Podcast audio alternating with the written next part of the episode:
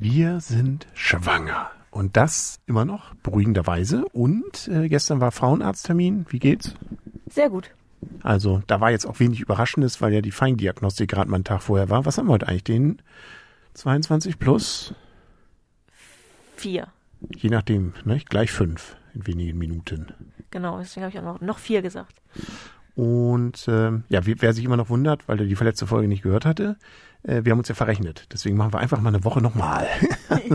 schön, ne? Das ist, wir, wir kosten die Schwangerschaft voll aus. Gut, aber äh, wir wollen eigentlich über was anderes reden. Heute war nämlich auch was Spannendes. Wir haben uns nämlich heute mal die in, in einer örtlichen Klinik die Geburtsmöglichkeiten äh, uns angeguckt. Da gab es eine Führung. Genau, eine Kreissaalführung. Genau. Und ich muss erst mal sagen, Kreissaal habe ich mir irgendwie anders vorgestellt. Mehr wie ein Kreis. Ähm, ich habe mir also, ich meine, ich hätte das auch schon mal im Fernsehen gesehen und so hat man sich den vorgestellt. Aber es ist ja prinzipiell ein normales Zimmer. Na gut, das ist natürlich nicht ganz normal. Da ist dann auch noch ein Bett. Gut, das hat man natürlich öfter mal auch, aber eins, wo natürlich noch so ein bisschen Elektronik ist, äh, wenn man will, kann man sich, glaube ich, sogar senkrecht reinsetzen. Ja, das, das auf jeden Fall schon, aber es ist prinzipiell so ein bisschen zu verstehen wie, wie ein Patientenzimmer, nur mit ein bisschen mehr Technik. Aber es ist nicht. Und ohne Fernseher. Stimmt, da war kein Fernseher. Ich glaube nicht, aber dafür eine Musikanlage. Ich wollte gerade sagen, eine Musikanlage. Man kann seine eigene Musik mit zur ähm, Entbindung nehmen. Cool. Ich weiß nicht, also Rammstein jetzt?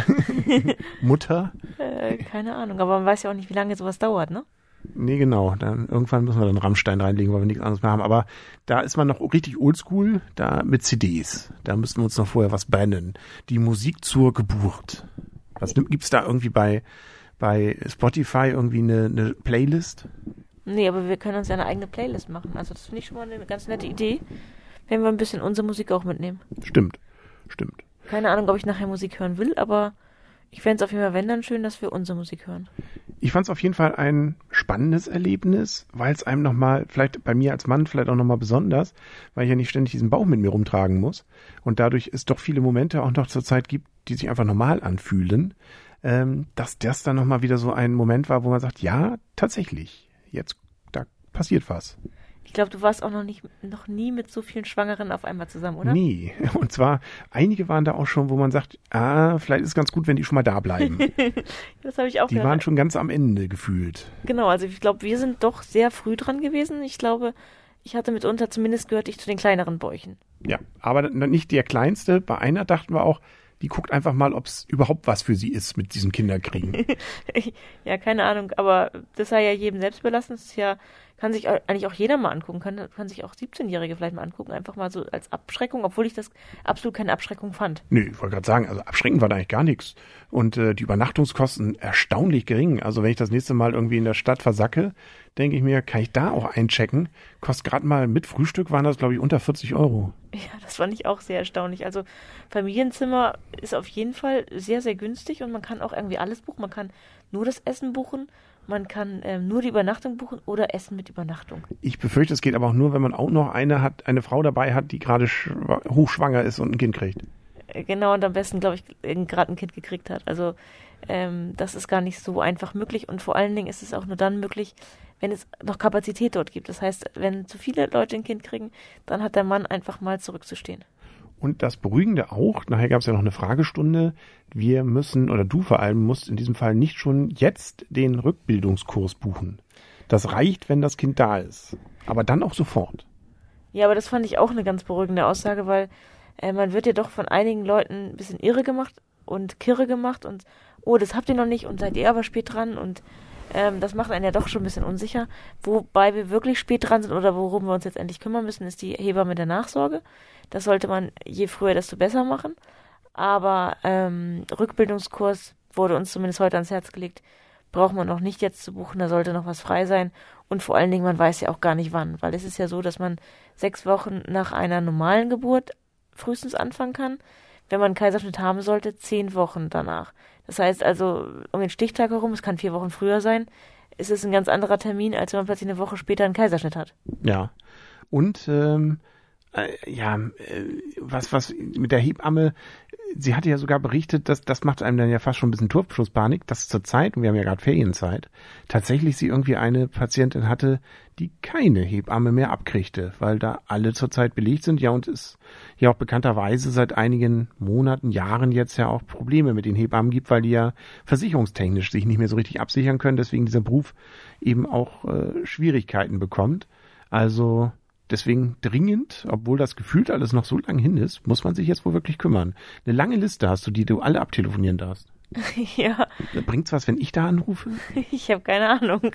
Ähm, ja, ich werde morgen mal anfangen mit meinem Glück und äh, mal gucken, ob wir vielleicht doch morgen schon eine Hebamme finden. Ja, also Daumen drücken, die Spannung da draußen, falls irgendjemand das überhaupt hört, ich glaube, das tut nämlich keiner, auch beruhigend, ähm, dann äh, bleibt sozusagen jetzt äh, die zehn, wie heißt es, Fingernägel kauend wahrscheinlich alle da und fragen sich, werden sie schaffen, noch eine Hebamme zu kriegen. Und falls eine Hebamme das wird, kann sie ja uns sich auch bei uns melden.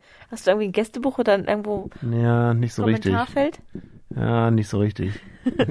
naja, wir sollten vielleicht auch selber unser Glück finden. Ja, äh, und vor allem vielleicht das Glück auch, aber als erstmal eine Hebamme. Da gibt's ja auch, man hört ja auch so ganz unterschiedliches. Die meisten sind auch wirklich nett, aber einige so auch äh, so halbe Dominas. Aber das ist wohl, glaube ich, die ganz kleine Ausnahme. Yes. Zumindest einer berichtete davon. Genau, und die wollen wir auch von der Liste streichen. Aber was ist denn, wenn.